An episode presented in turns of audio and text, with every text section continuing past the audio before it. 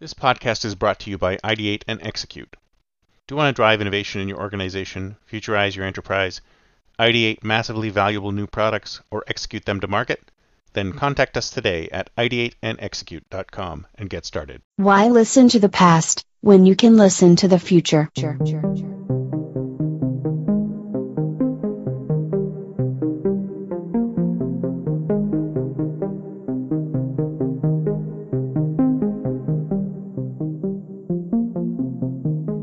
Welcome to the Think Future Podcast, broadcasting from deep in the heart of Silicon Valley, California. We focus on innovation, startups, and the future, not necessarily those and not necessarily in that order. Here's your host.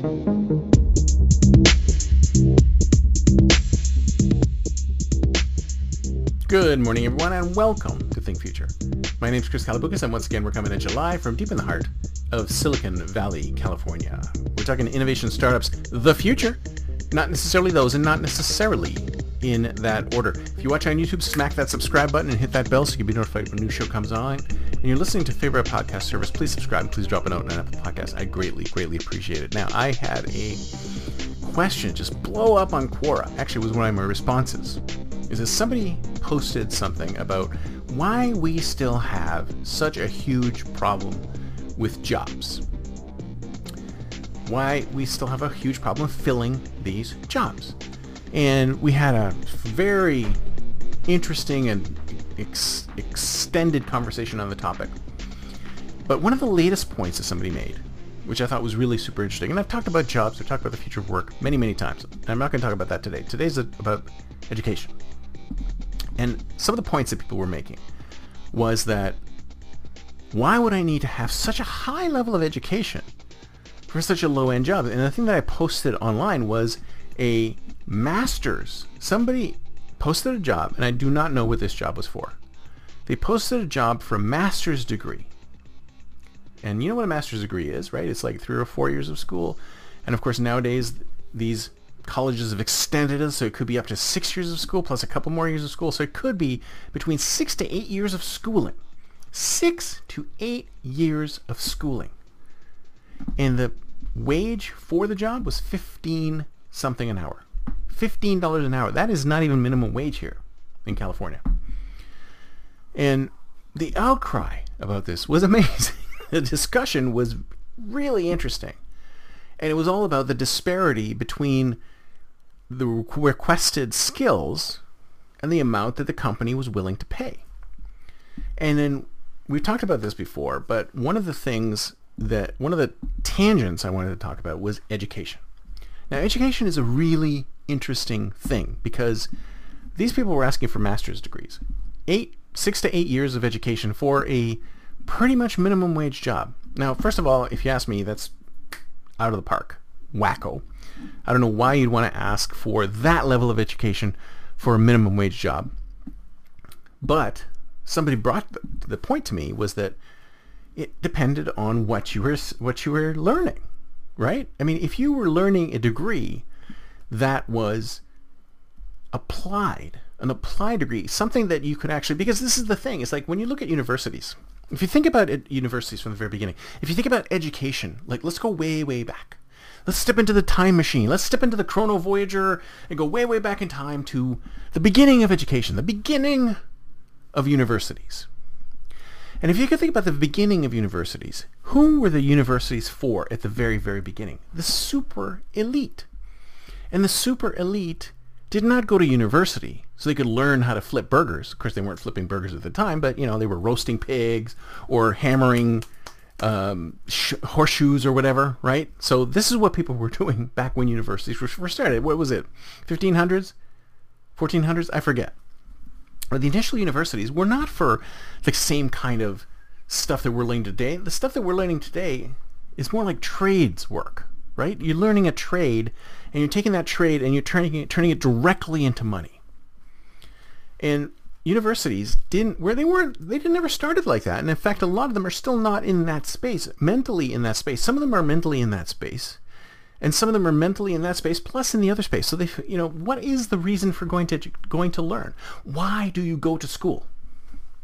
And I'm going to flip this on its head, because a lot of people think that the reason why you go to school is so you can get an education, so that you can get out and get a job or have a career. But if you ask me, that is not the main reason you educate yourself. That is not the point of education. The point of education is not to build a skill so that you can then use it to get a job. It should be to educate yourself, to become educated. This is why we've turned this thing and mashed up a lot of these different concepts into one space. And we think with the magic of a degree, all of a sudden we're a lot more qualified to do X, Y, Z. Well, no, that is not the case at all. Because for some degrees, you are qualified for no work. There is no work that you can be qualified for, depending on the degree. And in fact, in most cases, what you learn at a typical university is so theoretical, it's not practical, that a lot of times people had to leave these places with an MBA or some other degree and still do work in the real world. Well, maybe not the MBA, because the MBA is fairly practical. Say you had an engineering degree, a computer science degree. Even then, you might leave university and go, wow, I have a computer science degree, but I can't code worth anything. I have to go to a coding boot camp to learn how to code, because they didn't really teach me how to code when I was learning coding. When I was learning computer science, I wasn't coding. It was computer science. Computer science and coding are completely different things. One's practical and one's theoretical, right? And that is a lot of times where these universities sit. They sit in the theoretical space, or at least originally, that was the original idea, was that universities sit in the theoretical space. They're there for physics, for mathematics, for philosophy, for sociology, for a lot of things that are theoretical, but not necessarily practical, not necessarily something you could get a job doing.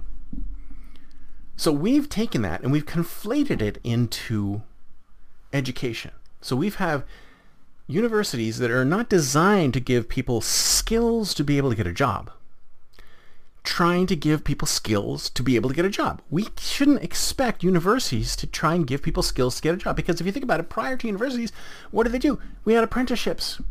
We had a guy who knew what he was doing teaching a guy who didn't know what he was doing how to do it. We didn't have education. We didn't have people sitting in chairs and listening to some lecturer drone on and about things. They didn't learn that way. They learned by doing. They learned by apprenticing. And if you ask me, we need to bring that dichotomy back. We need to split education into two. We need to split into practical education and, I don't know, impractical education? What do you want to call it? Education for education's sake.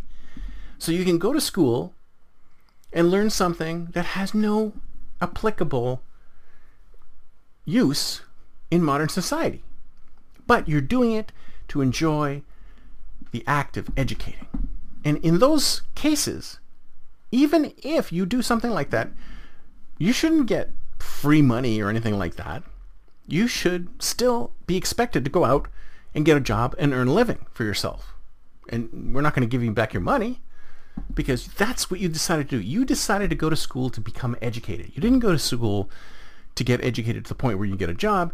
The point of your education, was knowledge. That's what the original universities were all about. And we should go back to that aspect of it, for people who want just that. And then on the other side, you have people who want the practical education. Someone who can go to university and say, I'm going to take computer science, but when I come out, I should be a coder. I should know how to code. I shouldn't have to go to a secondary or tertiary place to learn how to actually lay down code. You see what I'm saying? So we have these universities that they've kind of lost their sense of balance. And some of them are more focused one way, and some of them are more focused the other way.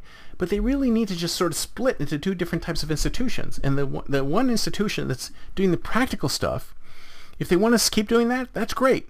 I love the practical stuff. But if it's purely for education purposes, then that's going to be a lot stricter when it comes to who pays for it, who doesn't pay for it. If people from wealthy families want to go take a degree in something that they cannot get a job at, more power to them.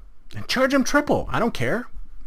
You see what I'm saying? So this is the problem. This is one of the problems I see with education.